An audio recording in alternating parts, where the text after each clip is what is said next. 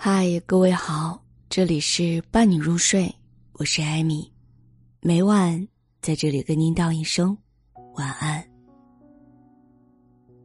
网络上广为流传着这样一个视频，在视频中记录着成年人形形色色的瞬间崩溃。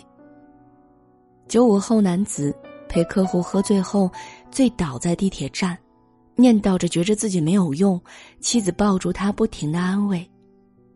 连续加班一个月的女子崩溃大哭，在工作终于完成之后，不知道该干什么，也不知道去哪里，因为她不敢回家哭，怕吓到家里的女儿。小伙骑车逆行被查，哭喊自己压力好大，女朋友遇到麻烦在催自己回家，公司在催自己回去加班。成年人的世界，没有容易二字。生活中的不如意。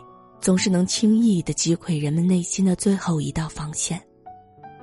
这些不那么体面、令人感到心酸的成年人崩溃的瞬间，真真切切的发生在我们的身边，引起了许多人的共鸣。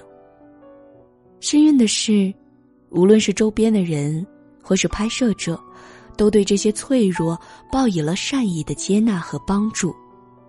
让内心处于脆弱的人们感受到了压抑的释放与人情的温暖。但是，还有多少成年人的崩溃是默不作声的崩溃呢？最近一个朋友辞职了，大家都感到十分的愕然。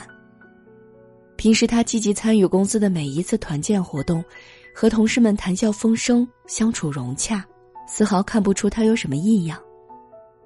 后来。我们才得知，原来他因为母亲的去世患上了重度抑郁。想必他在心里早已经历了数次的崩溃，但在大家面前还是表现的十分的逞强。其实，这已经成为了生活在这个高压社会下的成年人之常态。世界卫生组织发布的最新报告显示。截至二零一五年，全球有超过三点二亿的人饱受抑郁症的困扰，占全球人口的百分之四点三。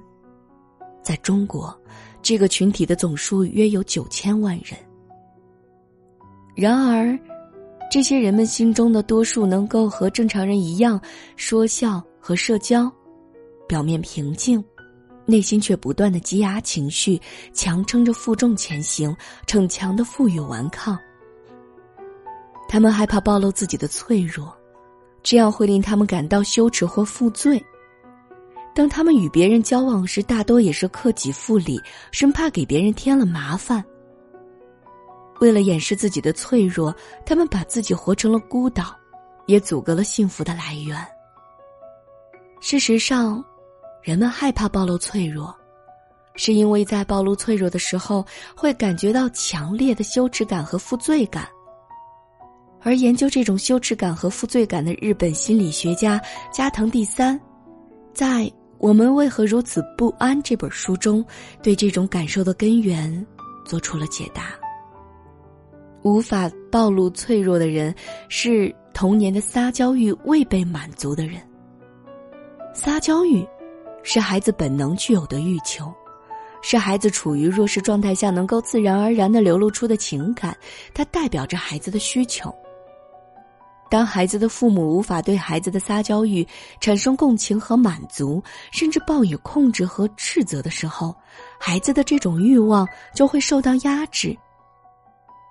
而这些从小无法对人撒娇的人，多数成长为过分认真的大人，认为唯有处处认真，他人才可能喜欢自己。这的确会赢得别人的好感。可说到底。这不过是浅层的交往，是通过表面化的交往而被信任、被喜欢。正如日本文学作品《人间失格》里的叶藏，他的父亲是一个不苟言笑的官员，在童年时期，父亲送他面具作为生日礼物，可他喜欢看书，提出想要一本书，这却激怒了他的父亲。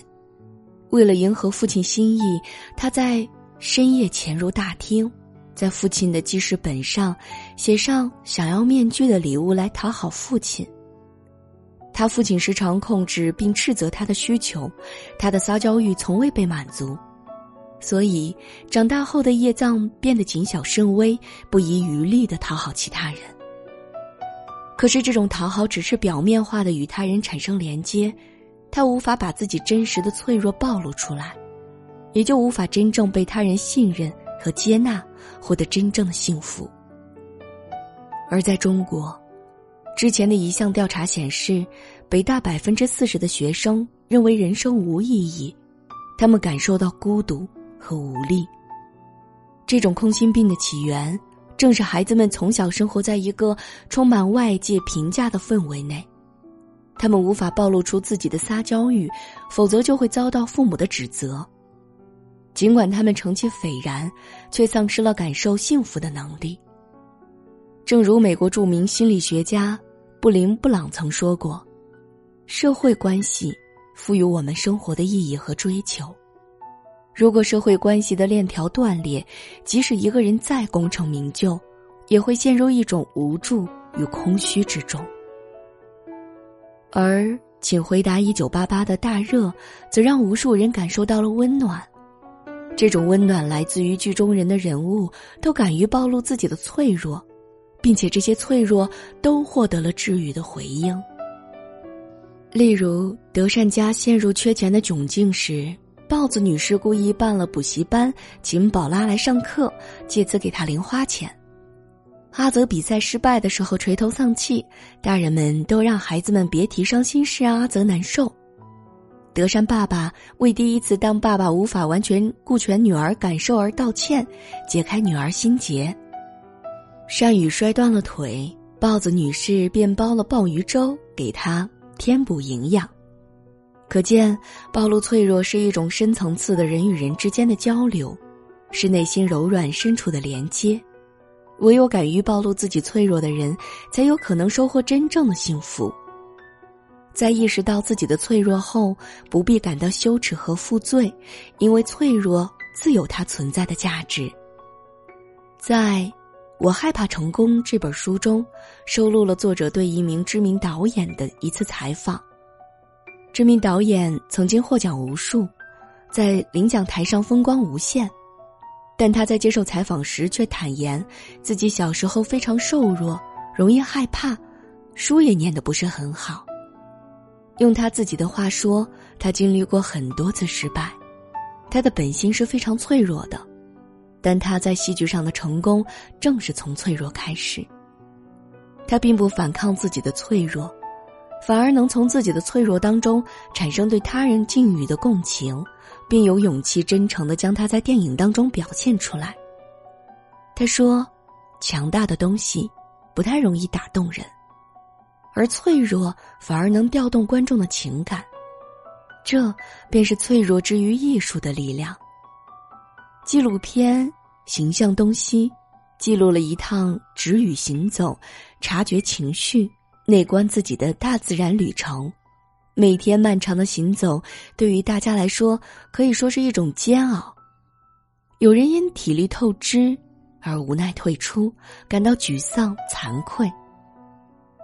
这项活动的发起者对此深表安慰，他并不强求每个人都能够走完这趟旅程。